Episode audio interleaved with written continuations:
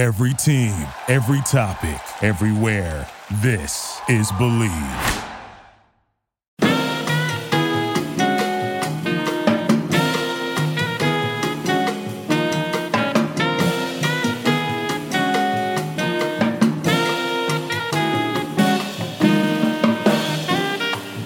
Hello, everybody, and welcome to another version of Bill Rhoden on Sports. We're entering our fifth or sixth year of this with our like thousand really enthusiastic uh, fans. And I, we've had more than that, right, Jamal? We've had more like A little, thousand, a little right? more, a little more. It, it fluctuates. Maybe we say millions. Anyway, Yeah. uh, I'm here in an undisclosed location in Manhattan, here with my uh, great co-host, the great Jamal Murphy, wearing his black, his black New York Mets fan. We still, it doesn't so- matter I'm- I'm- whether I'm- you have it. I'm glad Now you caught. I'm glad you it. caught that. I'm glad you caught that. It's actually Mets and not you know Yankees. Most people, if you if you change the color, they just assume it's a Yankees hat. No, we thought it was Good- black, good job, black, black, black, Mets lives matter. Is that black Mets lives Exactly, matter? exactly, exactly. No. Uh, here with uh, just a, trem- a great friend, uh, probably one of the one of the most standing journalists in our generation, and I'm honored to call him a friend. Uh, the great David Aldridge. Uh, David Aldridge is um, with the Athletic, uh, even the TNT. Uh, he's a 2016 Naismith Hall of Fame inductee, um, a real black person, real black journalist. I mean, you know, not one of those people. I, I happen to be black, No, you know, that kind of thing. hey, uh, man, just uh, thank you for joining me, man, and just uh, again, so honored to call you a a friend and a colleague. man, Bill, thank you for having me, man. I mean, should I, I'm the one that should be honored, and, and am honored to to be with you for a few minutes um, to talk about whatever you want to talk about. You know, it's your. Yeah, I, I'm yeah. I'm in I'm in your service right now, so. Yeah, well, it's going to be more in a few, uh, more in a few minutes, but it won't be. It, it- That's okay. It won't be twenty, but it will be less, more in the few, less than twenty. as long as you need, as Oh, long as you need. Yeah. So, hey, man, I mean, there's just so much to discuss. Um, this is such a fascinating time in business. I, I tell young journalists, it's such a great time to be a journalist. So, what is this? What's this time been like for you, Jay? I mean, I know it's kind of a shotgun question, but what has this time been like uh, for you as a writer, uh, as an editor, uh, just as a as a journalist? Yeah, Bill. I mean, it's this. There's so many things going on at the same time, right? I mean, you've got kind of the the um, you've obviously got the, the COVID situation, which has impacted everybody, no no matter what we what you do or where you are. Um, it's impacted all of us, and certainly disproportionately impacted Black people and people of color. Um, so you've got that. Then you've got the business. You know, uh, we're in a business that covers sports for a living. That's what we do, right? And there's been no sports until very recently, um, and there still aren't any team sports uh, in the U.S. that are online that people are really into um, yet. So we tried different things, um, had some relative success. I mean, we're not hemorrhaging money. That's a good sign. Um, people have stuck with us for the most part. Um, but then you also have the industry as a whole, right? I mean, you've got journalism as a whole kind of under daily attack from this administration um, and people thinking less and less about journalism as a profession and people who do it. People literally under attack trying to cover these protests in the streets, you know, reported getting hit in the eye with rubber bullets and, and losing sight in their eye and all kinds of things going on. So there's a lot of stuff going on right now, Bill, you know, but we're, we're I'm still optimistic. I think people still understand that, that, that we have a role to play um, whatever part of journalism you're in, it's been um, great for me personally to get out and talk to players. And, and you know, in DC, they had the march last week um, to go from the uh, arena where the Wizards and the Mystics play over to the Martin Luther King uh, Memorial. Um, and it was led by really by Natasha Cloud, who then decided a few days later that she was going to sit out the season um, to kind of continue her social justice work uh, and Bradley Beal with the Mystic with the Wizards, and it was just great to see the, all the players. They had like almost 100 percent um, buy-in from both teams, and um, see them thinking about something other than you know sports. Um, understand there that they have a a role to play outside of that, um, and to just see it around the country in all the different sports and players and coaches that have really kind of taken a leadership role. We did a piece, we did a, uh, a podcast last week with Lloyd Pierce, who's the head coach of the Atlanta Hawks, who's really taken the the lead um, in terms of the coaches association with the NBA head coaches to push them to do more than just you know offer platitudes on Twitter and retweet stuff. No, you got to do something. You got to say something and be about something to, to help bring about social justice. So that's been exciting and encouraging, and I want to see where this goes. You know, uh, I, I want to jump ahead, but you mentioned um, uh, because there's no sports, we've we've been uh, we really had a chance to just focus on things that really matter. Mm-hmm. Um, I was going to ask you about Kyrie Irving later, but uh, you know, that's one of the things he said that mm-hmm. why go back to sports now because we've got this focus. How, how are you feeling about that? About balancing, uh, or really focusing on on things because of those sports. Yeah. then you know the business of sports and going back. What do you yeah, no, on that? I, I, I, um, I, I certainly believe that Kyrie has a point. You know what I mean? And people have kind of dismissed it because Kyrie said some things in the past that are kind of out there and crazy. And you mean like the slant? Right, right. But that doesn't mean that the point is a bad point just because the messenger may be imperfect. You know what I'm saying? Right. So um, it's worth it's worth exploring. And I've talked to some players. I'm trying to get them to go on the record. you know, it's hard to kind of say, yeah, you know, maybe we shouldn't be playing right now. You know, I mean, maybe we should be thinking about these other issues that that finally have the nation's full attention, or it seems like they have the nation's full attention. Um, that are that that are intractable, that have proven to be intractable over 400 years, and and need to be addressed at some point. So, you know, I think his point again, which I think has some validity to it, is the the problem of going back and playing is not that the guys don't care. Nobody's saying the guys don't care. The problem right. is that people tend to lose focus once the game started over again. Ah, I just right. want to watch the game. I don't want to think about that right now. I just want to watch the game. I want to watch the game. So if everybody starts playing again, then it becomes I'm just going to watch the games and not think about this anymore because I'm tired of thinking. Did you see? Did you see LeBron yesterday? Right, My exactly. God! Lose, right. And no matter what LeBron says, and again, I'm sure that LeBron and a lot of the guys that that are going to be in Orlando are going to do things and say things while they're there to try to keep people's attention to it. But the problem is they're going to be playing too. right. So right. you can always run to that game as an escape, a literal and figurative escape from bigger, more intractable problems. And that's what concerns me. David, outside of the you know the social issues, which I'm sure you know we'll get back to and talk more about that.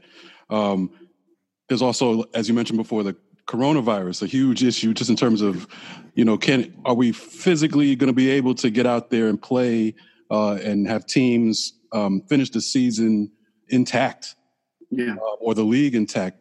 And the nba you know let's let's focus on the nba uh, you know i think their start date is still july 31st they're still talking about the orlando bubble. Um, right. but in the past couple weeks florida has been one of the places you do not want to be Right. um, you know, the, the Mets and the Yankees both took their training camp out of Florida and brought it to New York.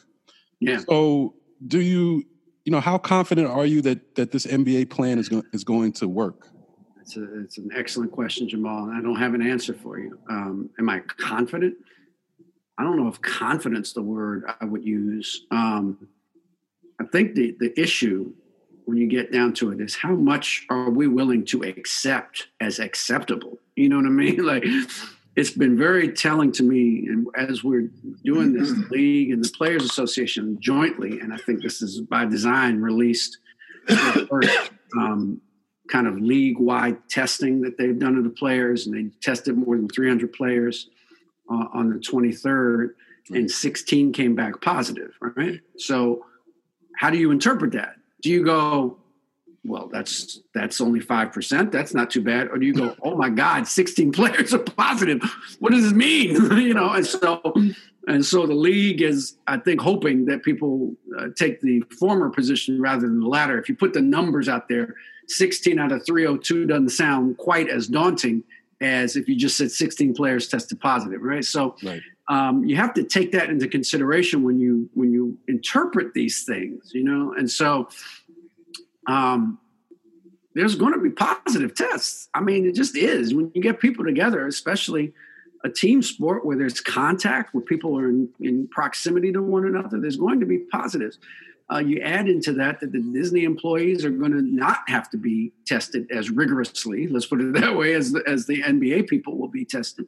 You add to that families, and unfortunately, you know, I mean, they say families are everybody's going to have to be tested before they come into the bubble. Um, but we don't know what people do when they're off hours. You have no idea what people are going to do or who's going to be snuck in to the bubble. I'll just leave it at that. Right. Leave it at that. you know, I don't think everybody's going to get tested that's going to be in the bubble. Let's put it that way. so, because there's some people who are not supposed to officially be in exactly. the bubble. There'll be some I mean, unofficial guests in the bubble. so. And it's, it's it's such an individual thing. Like you know, this is you know we, we've seen just politically, you know how people you know how it cuts politically or not yeah. even not even just politically just in terms you know there are people you know, who take it with var- varying levels of seriousness, even people who do quote unquote take it seriously. So you just never yeah. know, you know, you don't, like you said, you don't know what other people are doing. You don't know uh, how some people will react to what other people do. Yeah. And, and it's such a fluid situation just because you test positive. Uh, I mean, just because you're negative today or you're negative in game five doesn't mean right. you won't be positive in game 10. So it's just, I just, and I and I've I've just said, you know, I just can't because of the the lack of federal leadership in general in the country. Mm-hmm. it kind of leaves me. I'm skeptical that anything um, as, that we want to do as a country can really be done yeah. at a high level at this point. Well, you it requires since there has been an, an abdication essentially of the federal role in this. It's left to individual states. So a state like New York, where they were on top of it. They did everything by the book, for lack of a better term, and have flattened the curve severely to the point where they can consider reopening. Um, handled it one way. Florida, Texas, Arizona, states that handled it differently are having different results. They're having some really bad results right now. And so you wonder do they have the fortitude as governors and as leaders of those states to do the things that are necessary to keep their citizens safe, to keep people who are visiting their states safe or as safe as possible. Let's put it that way. Um, and I have my doubts about that, but we'll see. Maybe they will, you know, speak truth to power instead of kowtowing to it as they have done for so long. What's going to be? Uh, my allergies are kicking in. Uh, what's going to What's going to be? Uh, your uh, as as a as an editor, mm-hmm. somebody who as a colonel who sends people into battle. you know, what's going to be? Mm-hmm. what, what's going to? What's have you guys developed a philosophy yet about? Okay, uh, we're going to send people to the bubble. We're mm-hmm. going to send people to uh, baseball. We're going to send people to NFL. I mean, what? Yeah. What I think, Bill, I think all of it's up in the air, frankly, because we don't know what the know what the actual numbers are going to be in terms of who's going to be allowed to kind of really be there on a daily basis. Um, it's not going to be that many people. Um, and so, and also from a cost standpoint, I mean, you have to be realistic. Um, you can't send somebody to Florida for three months. I mean, you just can't do that. Um, you know, we would send people to cover spring training for a month in Florida. You know what I mean? So we can't send people for three months. It's just not feasible. So um, that was not going to happen anyway. So, you know, we're, we're, we're trying to weigh a lot of different things. You have to weigh the, the, the health, you know, first and foremost, is this something that people want to do, feel comfortable doing? Right. And that's an individual decision. And certainly I uh, can speak confidently uh, uh, in terms of what the Athletic's position is with its with its reporters and editors is that that's a personal decision. If you don't want to go, don't go. You know, if you are concerned about your health don't go. We don't. No, but no story is worth that. You know what I mean? So, um, so everybody's kind of figuring out, you know, what's the what's the uh, you know best way to cover this when there's not going to be that much access. It's going to be mostly off the field or off outside the bubble access, right? So So that's what we're going to do. I mean, I think we're going to have to cover it that way, and it's probably across the board. I mean, that's now baseball will be different because there will be actual home games, and that's a different discussion. Um, but yeah, no, it's not an easy call for sure. We're joined by uh, great Aaron Mathewson of CNN. Uh, just kind of joined. Aaron, welcome. Uh, on with David Aldridge just just before we on this COVID thing, I'm sorry for rubbing my eyes. No, that's uh, okay, Bill. I, believe me. That's why I, I, I have to. Got, got to get that Zyrtec. yeah, right. I haven't. I, I haven't done. I, I did do my Zyrtec today. Mm-hmm. Uh, but um, you know, you've got you've got Kevin Durant saying mm-hmm. that even if he was healthy, he was going to play. Then you got LeBron, who kind of wants to play. Right. You know, so I mean, it's probably going to be a pretty fascinating story in and of itself sure. the players who want to. I'm just, hey, what do you think of that internal? Because uh, for us, it's great because it's going to be yet another. We're kind of in that sense, we're almost like the administration. Yeah. Contention, constant polarity, constant yeah. Yeah, debate. Sure. There is no no peace. But um, what what do you do? You think is nuts to play? Bill, I can't speak for for for professional athletes. They're wired differently. You know that. I mean, professional athletes want to play, no matter what the sport is, no matter what the circumstances are. If there's a field and a court and it's open, they want to play. Um, and so I'm not going to sit here and, and, crush LeBron or or or Chris Paul or any of the guys that have kind of been out front in terms of we want to get back on the court. There's different motivations for different reasons. You know, LeBron is not getting any younger. He doesn't have that many more shots at this thing, you know. Um, and so he wants to win a couple more rings if he can while he's with the Lakers. And they have a team that could do that this year. So I get it. I understand that. So I'll never tell a guy or a woman that they're wrong uh, because they want to play. But I'm not going to tell, you know, again, I'm not going to tell uh, Renee Watt, uh, Renee Montgomery from the Atlanta Dream that's decided she's not going to play this year, or Natasha Cloud with the Mystics or some of the other WNBA players that have said they're not playing this year, I'm not going to tell them they're wrong either. You know what I mean? I think this is an individual decision in terms of what people feel comfortable doing. I know there's a few there's a few NBA players that have said they have young children like Avery Bradley or their their wife's about to give birth. Right. They don't want them to come down to the bubble, so they're sitting out. So for everybody's got different reasons, and I, I can't be the guy to say you're wrong because you feel this way. And so if guys want to play, if, okay, that's fine. If you were writing a column, if yeah. you a column just about how David David Aldridge feels, how yeah. does David Aldridge feel? I don't think I don't think I'll put this way. I don't know how you will justify 20 years from now, 50 years from now, 100 years from now, anybody dying because of sports. Okay? I don't know how you justify that. I don't know how you say, well, it's acceptable that this person, whoever it is, it doesn't matter who it is. it doesn't matter if it's a player or a coach or a referee or a stats keeper or the guy that brings the room service to the hotel or the lady that drives them wherever they're going um, in the bubble. If somebody gets sick because they had to have the NBA continue its season or the NFL had to play or baseball had to play, I don't know how you justify that. That's me. I don't know how you justify that. I get it. I understand sports matter to people. I'm not sitting here and saying that sports don't matter to people, that it's not important to people's mental health to have a release. I get it. I'm not saying that's wrong. I know that people need need sports in that regard, but that's not why they're coming back and playing. Let's be real about this. Exactly. coming back and playing which, because of money. okay? Which, which, which, which to, right. And be honest me, about it. That's all I'm saying. Just be honest about it. Yeah, right, exactly. Which to me create to me that's that kind of hits the head to me where it creates where there's a problem that's really created where we know the reason that these leagues are really really want to come back and even some of the players but then the outside influences and outside pressures almost yeah. treat them as if you know speak of them in a way which which you kind of referred to um, you know help the fans mental health Mm-hmm. Um, you know, the fans need this. The, the, the everyday people need this. So almost um, putting them in the in the category of an essential worker. Right. Right. which which yeah. which Malcolm yeah. Jenkins yesterday kind of touched on. Uh, you know, in the NFL, the safety for the Saints, uh, Malcolm Jenkins said, you know, he was like, there's too big a risk for the NFL. The NFL is different from the NBA, and we are and we know there's a risk in the NBA also. But Right. you know, the NFL, he's saying we we, we couldn't even really be in a bubble. There- There's Yeah. too many of us. Right. And then and he said we're not we're a non-essential business.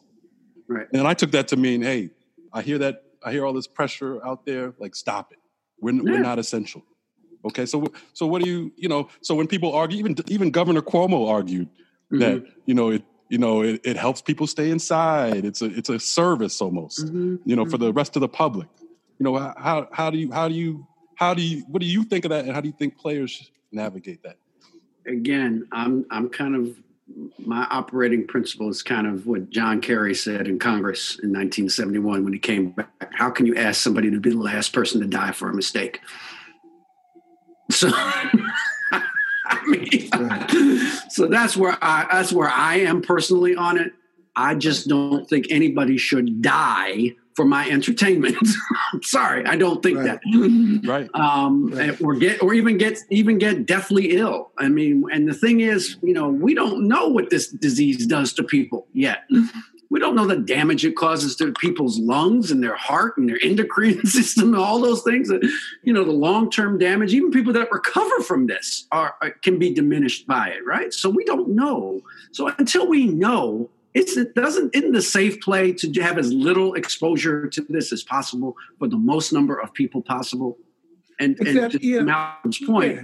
they're just not football players and basketball players are not essential personnel. They're not. Stop it. They're not. Right. What do you say? You Yeah. know, my uh, my cousin um, is is try is getting ready to go to college, Mhm. and he wants to play. Yeah. And his mom, I guess, also my cousin, uh, was is like she decided she was gonna let him because she felt like saying no was gonna like mentally it was putting him in a bad place, and I just didn't know how to respond to that. What do you think about that? Uh, you know, it's, it's funny. I was talking to somebody about this thing yesterday or the day before about the whole thing about college. And college is just so, it's such a unique time in a person's life. You know what I mean? Like, and I know what college did for me. It would be really hard for me to tell somebody else, don't have that same experience that I had, you know, because you don't get those years back ever. You don't get that time back ever. Um, and so I get it. I still would err on the side of caution though, because I don't want any kid to be diminished um, that doesn't need to be. Um, I think you have to have some kind of kind of hybrid mix of in-person classes combined with online classes. I know some schools are kind of staggering their schedules so that there's no one time when all the students are on campus, some are at home and some are on- campus, and then they switch you know, and or they will switch, and and maybe this maybe that's the way to go. Um, but I get it. I understand. Believe me, the experience of college is is unique. There's there's nothing like it. There's nothing ever that's going to be like it in your life again. And I would hate to deprive people of that. So I understand your cousin's desire to want to go and play and be with. Uh, I don't know if it's a he or she. Be with their teammates. Yeah, yeah. um, and be with their peers and make those decisions that we all made, most of them bad ones when we were 18 and 19 years old.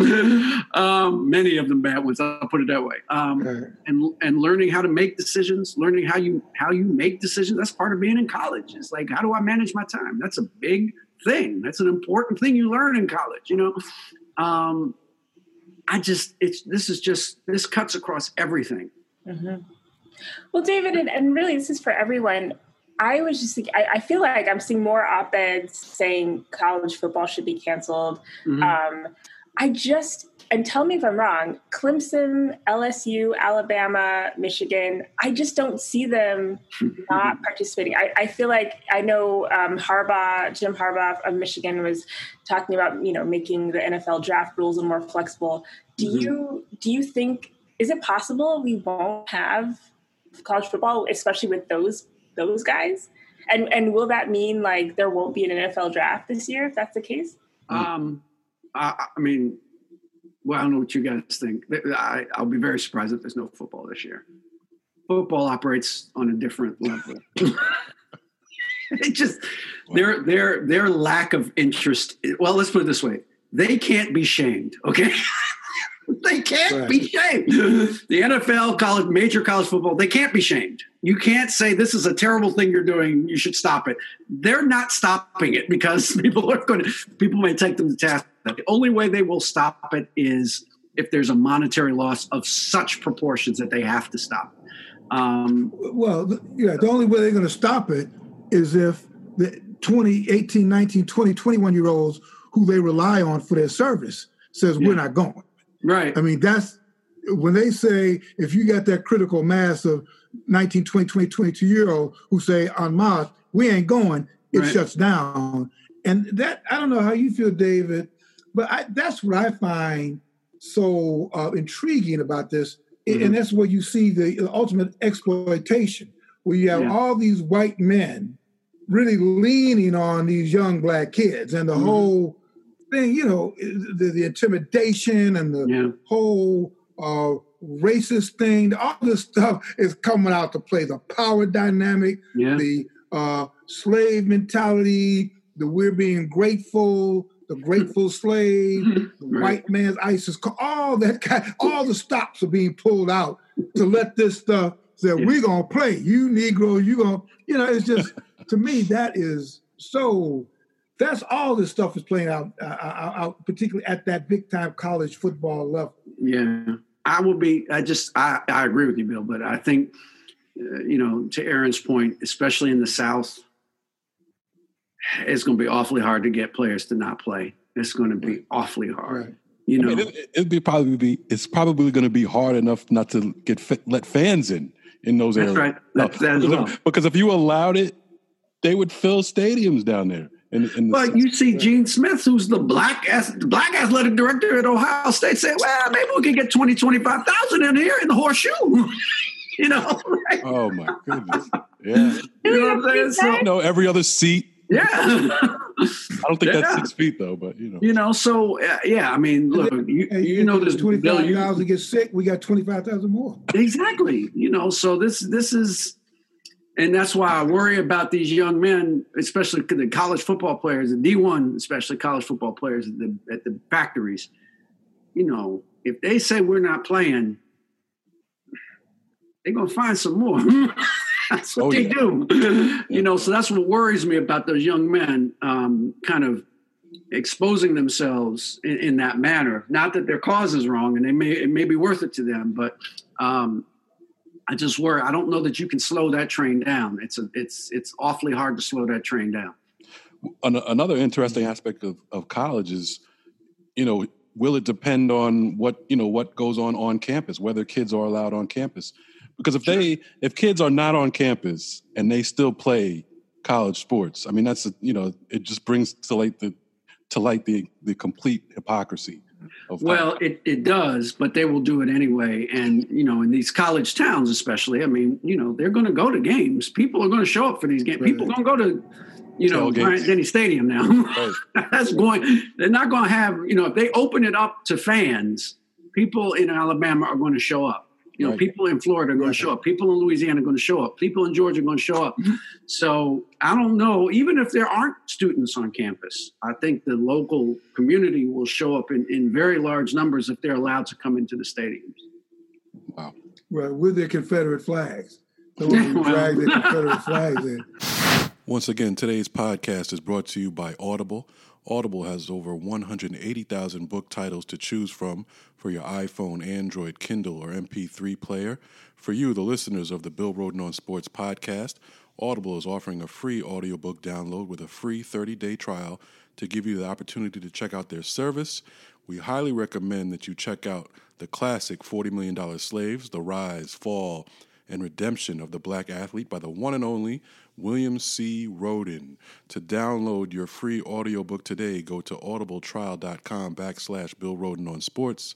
Again, that's audibletrial.com backslash Bill Rhoden on sports for your free audiobook. They want to uh, switch to LeBron and voting, I mean, the whole voting thing. Yeah. But I did want to ask you just what, what were your thoughts about uh, NASCAR and the Confederate flag and the noose? Have you been able to make any sense of how this has kind of turned out with, um, you know, uh, Bubba and mm-hmm. then no Confederate flag, yeah. then the noose, but the yeah. noose has been there. Right. And now what what was just how have your thoughts evolved about right. that?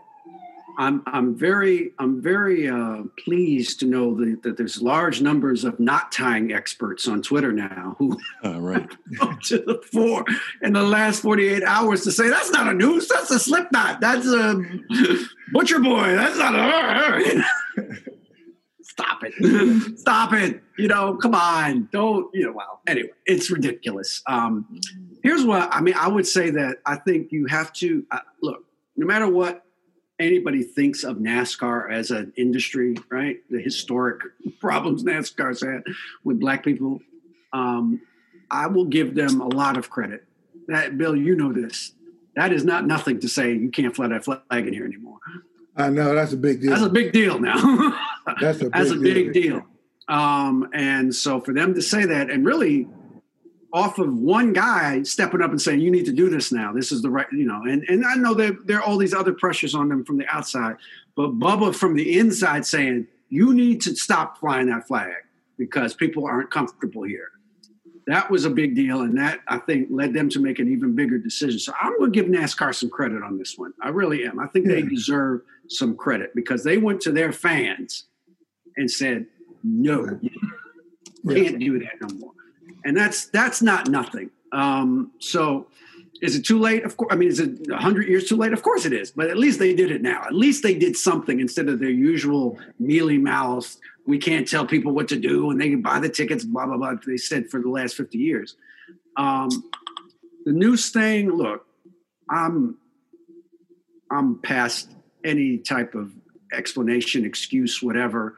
I don't care if that noose has been look something one thing one other thing or the other has to be true somebody knew Bubba Wallace was going to be in that garage and they put that noose there, or they retied that noose there, or that noose was there all along and nobody said anything. You tell me which one to pick. Right. Which one is the which one's better, quote unquote? Right. you know, what's the okay? So it was just there since October, and nobody in NASCAR, not one person who works in one of those garages, said, you know, maybe we shouldn't have a noose right here, right in the middle of our garage. That might not be such a hot idea. Right. You know, so that's right. I'm like, so that's what right. is the you know what's the hill these people are trying to die on? you know, like right. I don't that's get it. question. Like, what do you think is going to be? Great You're going to say that's going to make black people go, oh well, okay then, all right, well I understand oh, now. It was, it was all it was always there. right. It was there since the eight from the 1800s, I think. Right. you know. yeah so yeah, so I can't I can't get with it either way. Um, I, I, applaud Bubba. I, and again, um, I did a piece on this actually last fall, believe it or not, because Bubba Wallace had been at NABJ last year in Miami, and there was a panel. And again, I give NASCAR credit on this. NASCAR's been at the NABJ the last several years now. They have tried to reach out to black sports journalists to say hey, we're trying. we get we get our records not very good. We're trying to do better. Here's the things we're trying to do. So one of their PR people last year, young sister, real real nice young sister. She I went to the event. I raised you know during the question period. I said, hey, hey, how can I tell my two young sons it's okay for me us to go to a race and and see that flag? And they and they didn't have a great answer, frankly, that day. Um, and the young lady said, "Look, you need to come down to a race and see for yourself." And I said, "You know what? You're right. That's fair. Fairness dictates that I come and see for myself." So I went to Richmond, went to their race in Richmond during the playoff series last year.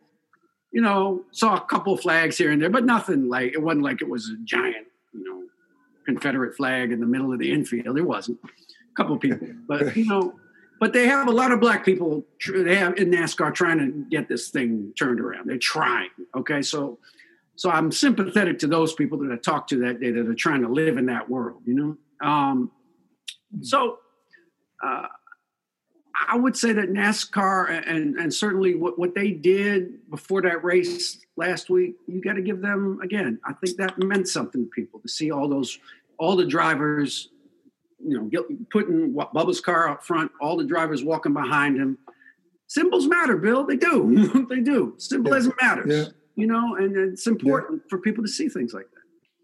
David, I was curious just to switch gears about your thoughts on LeBron and he, he, and some other guys are starting the voting rights group. Right. I think that's how do you think it's going to impact his reputation as a player, and do you think that's going to make more people want to vote? Well, I certainly hope so. I certainly hope so. Um, LeBron, you know, should get full credit um, for a lot of things that he has done over the course of his career. Um, uh, one of us wrote a very, very popular book a few years ago called $40 Million Slaves. it wasn't me. Uh,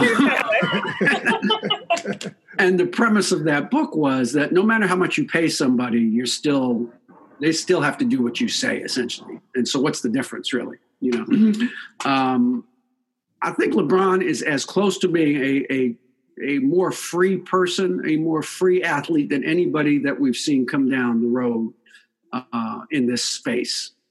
Um, LeBron ushered in this era that's now known as the empowerment era, where players decide, I'm going to play here and I'm going to play with these two or three guys, and that's that's what's going to happen. okay. And you can't stop me and you can't tell me not to do it and you can't threaten me. I'm going to Miami and I'm taking and I'm keeping Dwyane Wade here, and I'm bringing Chris Bosh here with us, mm-hmm. and I'm going back to Cleveland, and now I'm going to LA, and you nothing you can do can stop me from doing that. And so LeBron should get full credit for that.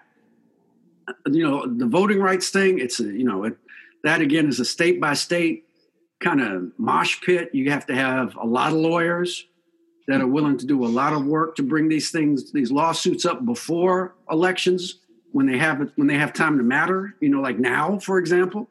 Um, right.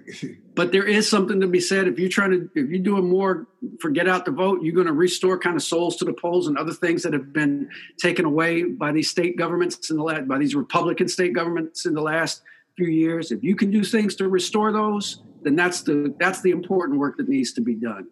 Um, so I give him credit for that. Um, I'm voting is my thing. That is my my issue. Um, I don't care who's running for what. I got into a lot of arguments, including with some black people in 2016, about the choices that people had, and I said, I don't give a damn what the choices are. right. You know, people died for you to have that choice. you better damn well exercise that choice.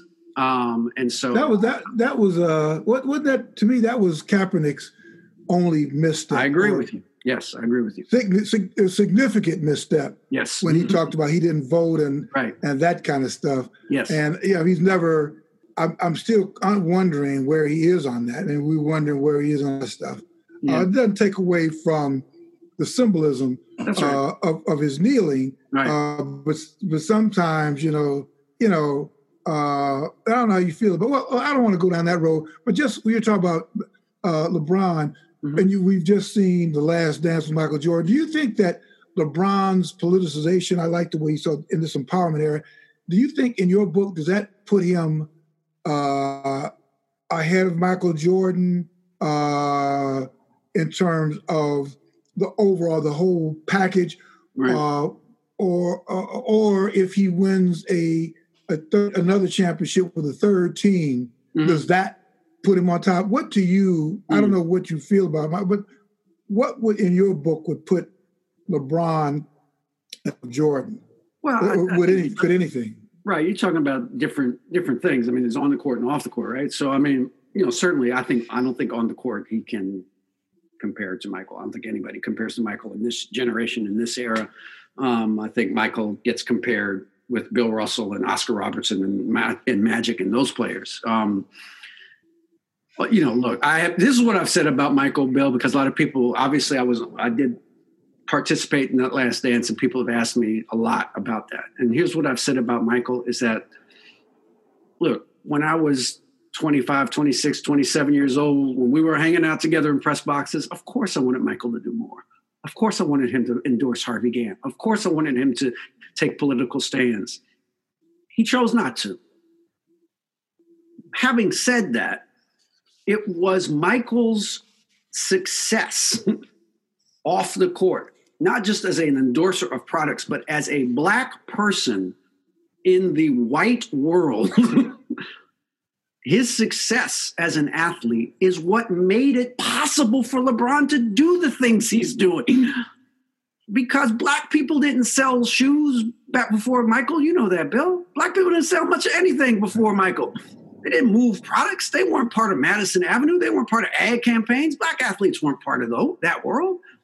And you know, so so you can't dismiss what Michael Jordan did and just say, well, because he didn't take political stands, I can't I can't get with him. I mean, you can criticize him for that, and I have, I have. But his what he did allows these players of today to do what they're doing because it's a given that someone as good as LeBron is going to sell, having a huge endorsement contract. It's a given that you know someone like you know a Tiger Woods or somebody like you know I can't think of a, of a football player comparable right now that, that that's that big a star, but it's a given that those players are going to have huge endorsement deals. Well, Michael Jordan made that happen.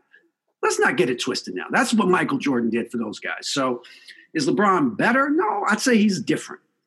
He's different, and I applaud his difference. Um, I applaud his courage because he didn't have to do it, certainly. Um, and I applaud that he look. And I'll say this for LeBron: you can say whatever you want about his record on the floor, finals, all that sort of thing. I don't care who you are. It takes a lot of guts to, to call out the president of the United States. Right. Now that takes right. some that takes some courage to call him out like that. Um, that's not something that most people do. So I give LeBron big props for that because again, that was not something that he had to do. He chose to do that. Um, and that that goes a long way in my book because when you speak truth to power like that, that that that means something. Yeah, I agree. Yeah. I agree on. I agree with you on the court, uh, Michael. You know, I'll, I'll, go Michael every time. I think if you saw him, if, you, if you actually saw what Michael Jordan was doing on the court, it's hard to it's hard to uh, dispute. But I'll I'll give the off the court goat to off the court goat basketball player um, well, maybe not GOAT because you got Bill Russell, but mm-hmm. but um, but I mean LeBron is right up there, and this and the and the voting registration thing is huge to me. Yes. Um, and you know, Bill, Bill, Bill, we discussed this, you know, for you know for months about about you know wish, wishing some you know somebody would do that with the you know some huge athlete would or athletes together would would come together on the voting issue mm-hmm. because you're right they're they're able to sell so much and there's nothing that needs to be sold more now in, to, in today's age than getting getting young black kids or black people in general to the polls and, right. and participating in in this you know so-called democracy Right. So I think yeah. so I think you know this this this move by LeBron. He's done he's made many moves, um, but this move by LeBron is is tremendous as far as I'm concerned. Hey, hey uh, uh, David, let me ask you one thing before, before we wind this down. Mm-hmm. And it kind of gets back to how we started. And I just, as a journalist, uh, you've seen so many things, uh, and everybody wants to say each particular area is like, oh man, this is a game changer, or this is a game changer, or this is a game changer. Or like Duane Thomas said when they asked him, uh, "Is the Super Bowl the ultimate game?" He said, "Well, it's the ultimate game. Why are they playing again next year?" But in your I love but but I know. What is this? Um, what is this?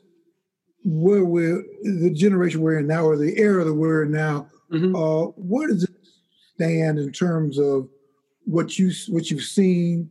Uh, what you've seen that you call remarkable, mm-hmm. um, game changing. Where does this period stand?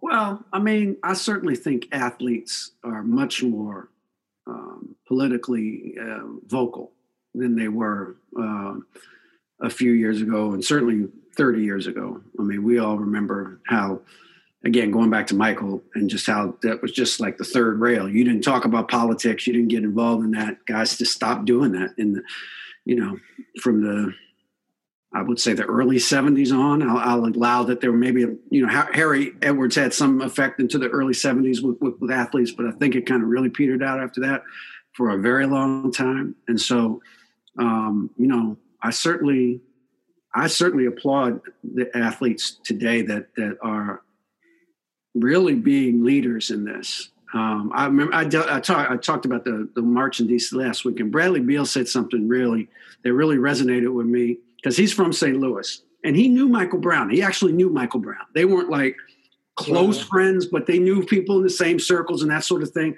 So he knew him. And he said the thing that, that bothered him was after Michael Brown was killed, he didn't really say anything. Like he didn't really do anything. I should put it that way. He didn't really do anything. He mm-hmm. said, you know, R.I.P. Michael Brown, blah blah blah. Right, but he didn't really right, do right, anything. Right. You know, and he and he felt like he that was a mistake on his part to not do anything, and that's why he wants to do things now and be more involved. And and so and that's just in a five year stretch. And I think that these things, as you know, Bill, they happen quickly. You know, I none of us are old enough to remember the 60s um, and, and, what that time was like bill but you were you were a young man then and i'm sure you recall these things kind of happen quickly you know i mean there's a there's a momentum to them once they start.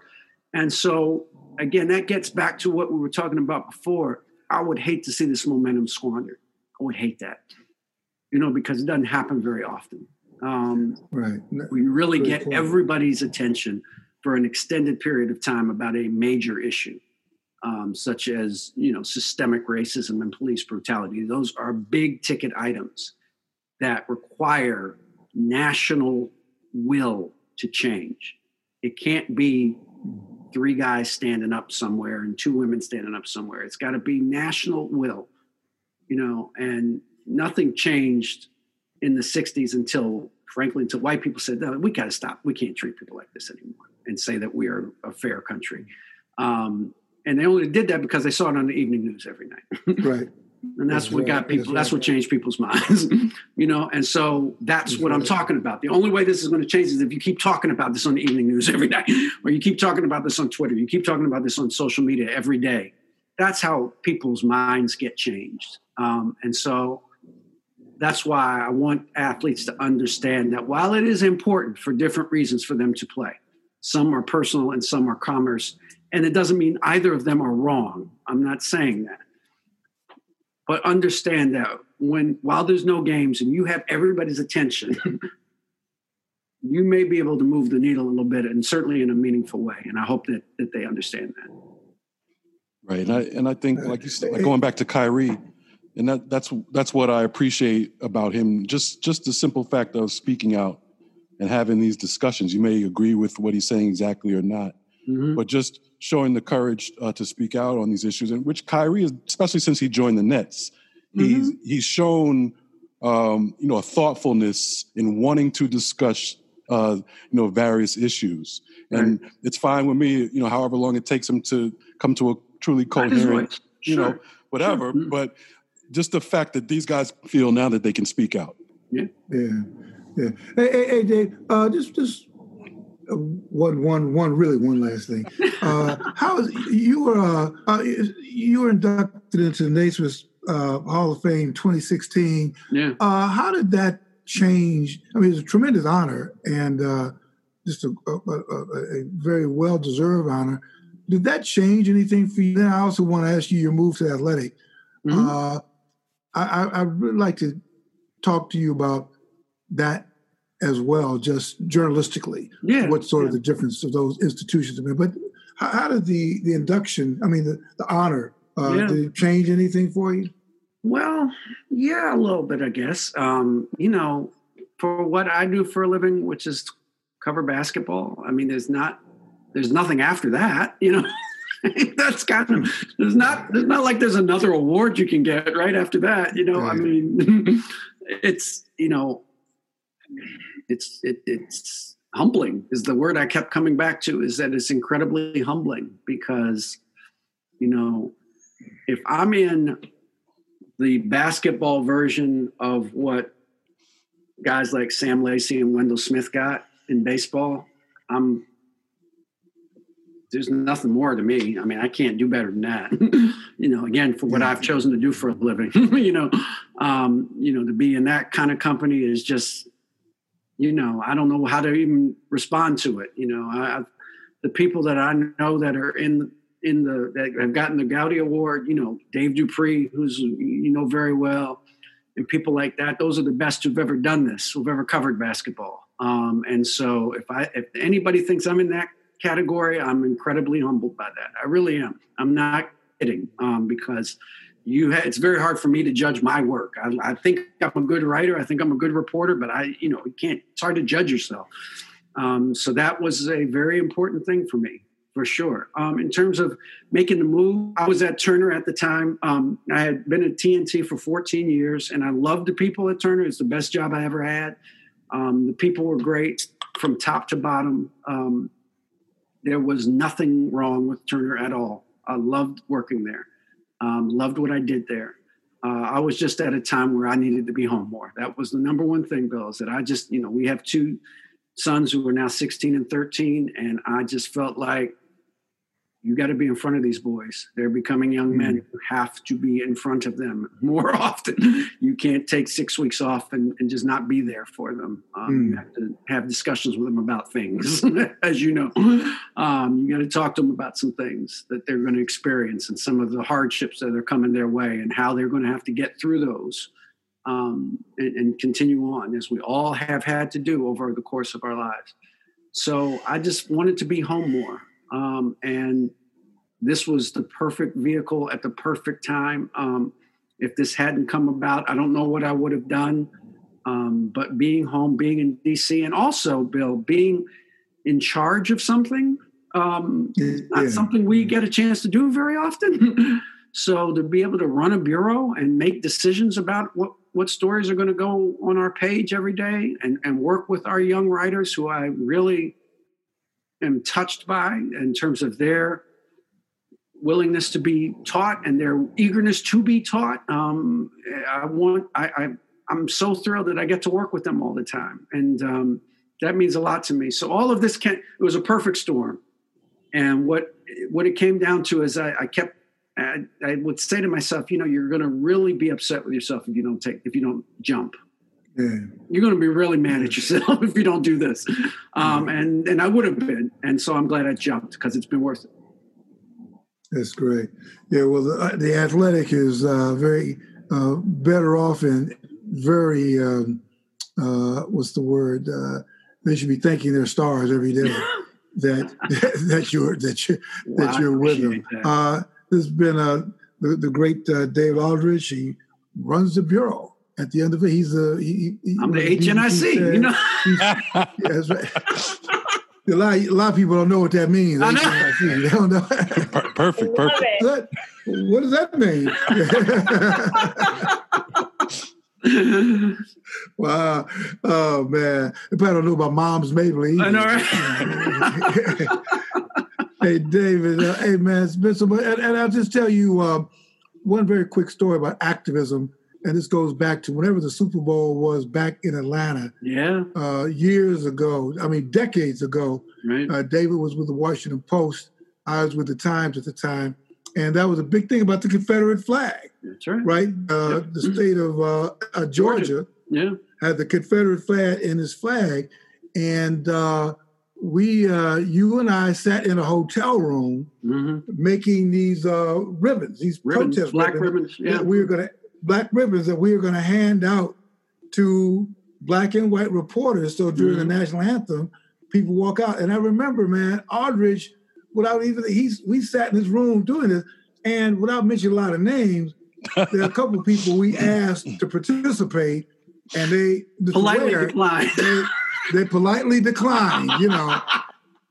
and it's okay because you know it's, it's good, and we will not mention names because it's not important. Right. But it just told me a lot about David at that time, who was, you know, I mean, we were all, you know, I forgot what that was. I think that wasn't that the famous, wasn't that the famous, the Leonard Lett. Uh, was it that? Uh, that was a year. I think it was a year after. It was the same teams, but it was Dallas and Buffalo. But it was the year after. Yeah. Dallas and Buffalo, yeah. right? Yeah, in Atlanta. Yeah. But I've yeah. always, yeah, with he, but I, but I've always uh, admired you, David, because I just little things like that just tell you about somebody's character yeah. as it relates to black folks. And you know that if you would do something like that, then that you're you wouldn't be one of those kind of black folks when when you finally get to the room. You know, you right. certain black people get to the room mm-hmm. where they're like in the in behind closed doors. Right. That they're not going to kind of yeah. back mm. down and ah, right. I don't know, you know, let him eat, let him eat cake, right. you know. But I always appreciate, I've always appreciated that about you that you were yeah, always. No. Uh, it was that was an up. easy call. That wasn't even a hard one, you know, to me. Um, I, I can't. Yeah. I had to do that. That was an easy one. Yeah. Hey, but uh, thanks for everything, brother, and and uh, continue to uh, fly the flag and uh, write and develop this next generation of uh, talented young journalists. So, man, I appreciate it, Bill. You Thank you for your example, man. You you have you have been a, a mentor for me and, and just a role model, in your fearlessness and courage about speaking truth to power again and again and again and again and again. Um, that that paved the way for a lot of us, and, and I haven't forgotten, and a lot of people haven't forgotten. So I appreciate you having me on. Appreciate it, man. Then when power's back, though, of course, that's the that's the other thing. you can speak truth to power. Then when power speaks back, oh. power does speak back now. they do speak back. you can speak truth to power. yeah, right, right, right. hey, thanks so much, man. My pleasure. Hey, thanks a lot, uh, for everybody. Stay uh, safe, everybody. Thank, Thank you. you. I appreciate right. it. Thank you. All right. So, any last words, uh, Jamal, Aaron, before we uh, close out another segment of uh, uh, Bill Rhoden on Sports? Any any final thoughts? What you got, Aaron? Anything? You know, I was just thinking about the New York City Marathon and how it, it was canceled. So the two some two of the biggest marathons in the world have been canceled so far, Boston and now New York. London was postponed, so we'll have to see. Um, no, that's just that's the first thing I was thinking of. What do you think? What do you think about the U.S. Open uh, deciding to go forward uh, with the tournament? You know, end of August as usual. Uh, already Djokovic is, you know, he and some other players uh, tested positive based on a, an event he held uh, a couple weeks ago. What do you, you think the U.S. Open is doing the right thing? I think you can social distance with tennis. I'm not. A, I am not a tennis player. I, I understand there will be no fans, right? And um, so all your, I just, yeah, I think it's possible. I just think probably the number of players they're they're already talking about cutting a bunch of events, right? Like there's not going to be doubles, right? or like the wheelchair. So it's like I, worth a try. Yeah, I I bet you Novak's going to be there too. so I would not let him come. I said you can't come. he got uh, some pushback for you know when they shake hands at the net or hug at the net. So I guess there's no more of that. I wouldn't if he was said, brother, you know, thanks. But you're not going to be, you know, the, the, yeah, yeah, peace. You know, the U.S. Open is such a, you know, we were out there last year, and it's such a great social event. You know, I mean, such a New York event where you're out there just kind of hanging out and the music wafting over and all that. It's just such a, and I guess you can say things like the French Open and Wimbledon. It's such such a, you know, such a cool thing. But um, I don't know. You know, I guess you just have to, uh, you know, have to do it. So, um, all right. Well, anything else, Jamal? You got anything? Uh, no, not really. Just I wanted to mention we were talking about LeBron, but uh, did you see the news? Uh, he he he and uh, Maverick Carter raised raised a hundred million dollars for a uh, for for a new media company, a new progressive media company that that they say will cater to the people who have been um, ignored in the past. Mm-hmm. Yeah, well, good for them. Good for LeBron. You know, I mean, uh, I guess David did bring a, I guess, bring up a good point about. Oh, he brought up a lot of good points, uh, but about, uh, I guess, the role that Michael. Though I, I, do remember, um, you know, uh, uh, O.J. Simpson mm, had right. had big endorsements. Mm-hmm. Uh, Julius Erving had even, even you go back to Willie Mays. Mm. He did like a Maypo uh, you know, there's an oatmeal so called I want my Maypo. So he did a uh, uh, commercial. I think Dr. J may have done like a sneaker commercial. So there were always bits and pieces of uh, of people. There was actually even a uh, a great Olympic high jumper, and now I'm just forgetting her name. A black woman, and I should not forget her name.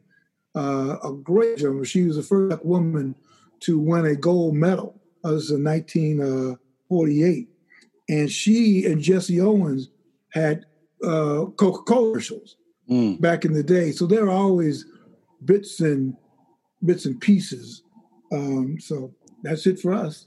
Yeah, that's it. And uh, you know, I'm I'm still waiting to see what what what happens with sports and whether they do really truly happen or start to happen or finish uh, because things things are not being taken care of in the country. So yeah, there's a part of me that just there's a big part of me that just says just cash, just no sports. Let's just right. chunk it in, right off 2021. You know, let's get everybody focused on making the necessary changes that have to be changed. You know, uh, in, in, the administration, right. that should be the focus because you know there's so much confusion, and that's the way to, in you know, to cut through confusion is to focus on one thing. Right. one thing is we need a change. That's we need a change. Right. you know, you can do all the chaos, cut through all that. We need a change. Right. We need a change. Because no, no, matter what your party is. Yeah. Right. Yeah. And then yeah, and and start come back and start strong next year. You know, start from start strong for the, for the next season because is it even really worth it to to take all these changes? I mean, I mean, we know monetarily, but even from the fan perspective, is it is it really even worth it to force all these these uh, leagues back for like 60 games in Major League Baseball? You know, uh, you know, talk about an asterisk. All these things, even if you do go through with them, what are they going to mean when we look back at, at them? Like, you know, it wasn't a real season anyway. So why right. is it worth, you know, risking, you know, death? About money. I mean, like like David said, I mean, it's about money. That's all it's about. It's not, you know, about anything else. So we we will be back. Uh, I want to uh, ask Erin, although I will ask off off uh, off show. We're going to ask her a series of questions to which her answer had to be uh, no comment.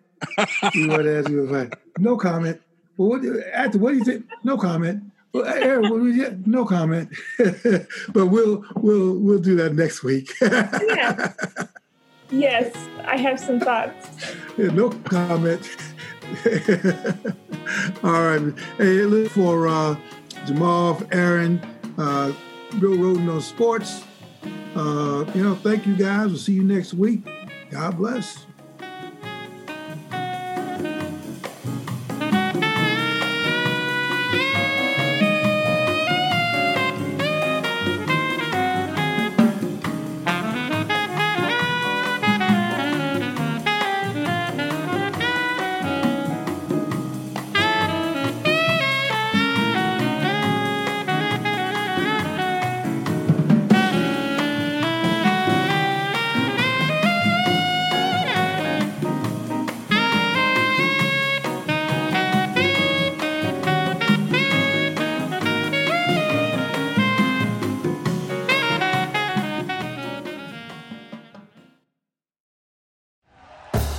Thank you for listening to Bleav. You can show support to your host by subscribing to the show and giving us a five star rating on your preferred platform.